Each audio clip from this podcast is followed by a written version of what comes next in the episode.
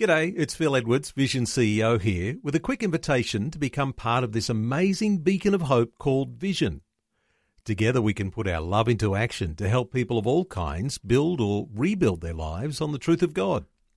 Please consider the part you can play during our upcoming Visionathon appeal, remembering that it's your support that makes Vision possible, including this podcast. Audio on demand from Vision Christian Media. Want to win in life's challenges? To know the will of God and have more passion for Him? Practical help right now with Tak Bhana and Running with Fire. Thanks for joining me again this week, and we're looking at two very simple words, but two powerful words spoken by some of the greatest people in Scripture. One thing, we're talking about priorities in life. What should you spend your life doing? There's a thousand things calling for your attention. Do this, do that, go here, go there. And you know, we can be overwhelmed again and again. And somewhere along the line, we've got to be able to narrow it down and say, hold on a minute, what am I really meant to focus my life on? And the things I'm going to share with you, they're going to be four areas. If you can get these sorted out, it's going to make your life a whole lot simpler and you can be able to live it out more effectively for yourself and for God. We saw yesterday Jesus talked about the whole story about Mary and Martha in Luke 10 verse 38. Mary, Martha's running around doing all this sort of stuff. And Jesus says, hold on, Martha. You're worried and troubled about many things, but one thing is needed. And Mary, who sat at the feet of Jesus listening to his word, has chosen the good part which shall not be taken away from her. The one thing Jesus narrows it all down to is spending time with God in prayer and in the word. You know, one of the things we have to be careful of? The tyranny of the urgent. In other words, the urgent things crowd out the important. We end up doing the urgent and the important gets left out. For example, time with your family is important, but not urgent. So you can leave it. Keeping some sort of an appointment is urgent, but may not be that important. And so Jesus blows away all the cobwebs uh, that, that come across our lives and speaks to the, with the authority that only he can and says one thing is needed. So, how do you spend time with God? People often ask me that question. And I don't think there's a magic formula. You're different. Your personality is different to my personality. You know, so there's whole different ways of doing it. But the main thing is you connect with God during those times. And of course, you're not going to always connect with Him because sometimes the heavens are brass. I must admit that. But there's a variety of ways to do that. If you're a young mother, you may need to be creative. I heard the story of this lady who discovered how to pray while ironing.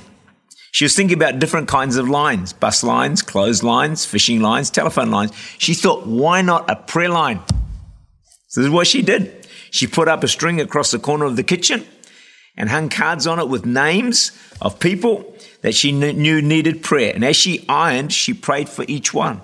Word got out about her method of prayer and requests would come on and say, hang me on your prayer line. And that's how she would pray for people. But I think there are two vital things for an effective time with God. One is a specific time, and the second is a specific place. That's the way I operate. I have a specific time uh, where I pray, how when I pray, and I have a specific place. It, you know, varies a little bit, but it's pretty much same time, same place. It's a habit, it's a routine. And if that's possible for you to do, it may not be possible for everybody. That's a great way. It gets established, it gets almost put in concrete, and you're able to do it more effectively. There was a six year old girl, and for several nights she'd throw a shoe under her bed before going to sleep. And the mother said, Why are you doing that? And she said, Well, my teacher said if I have to kneel uh, by my bed to look for my shoes, I'll remember to keep kneeling and to say my prayers. Maybe some of you need to throw a shoe under your bed at night when you get on your knees in the morning. Man, I'm telling you, getting on your knees before God is a very, very powerful thing. So Jesus said, you know, one thing is needful. Why is it so important to spend time with God? Let me just give you a few reasons for our own well being. Time of quiet reflection and meditation is extremely good for the soul, for health. We must from time to time slow down.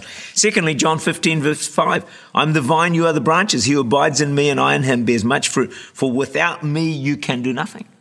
If you don't abide in God, if you don't receive from him, someone put it this way we can only give to others what we have first received from God ourselves. Thirdly, we'll bear much fruit. What it says. Fourthly, we won't wear out with self effort, get exhausted. When you're working out a relationship with God, it energizes you and gives you strength. Isaiah 40, 30 to 31. Even the youths shall faint and be weary, young men shall utterly fall. But those who wait on the Lord, spend time with Him, what? Will renew their strength. Mount up with wings like eagles. They shall run and not be weary. They shall walk and not faint. And finally, you'll grow as a Christian. 1 Peter verse 2, 2 verse 2.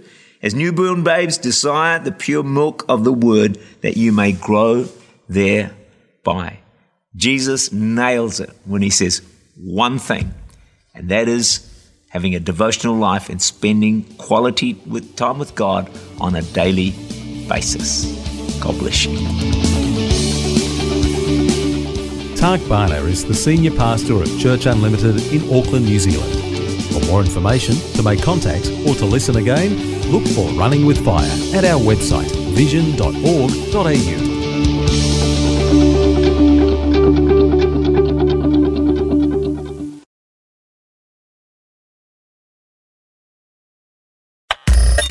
Thanks for taking time to listen to this audio on demand from Vision Christian Media.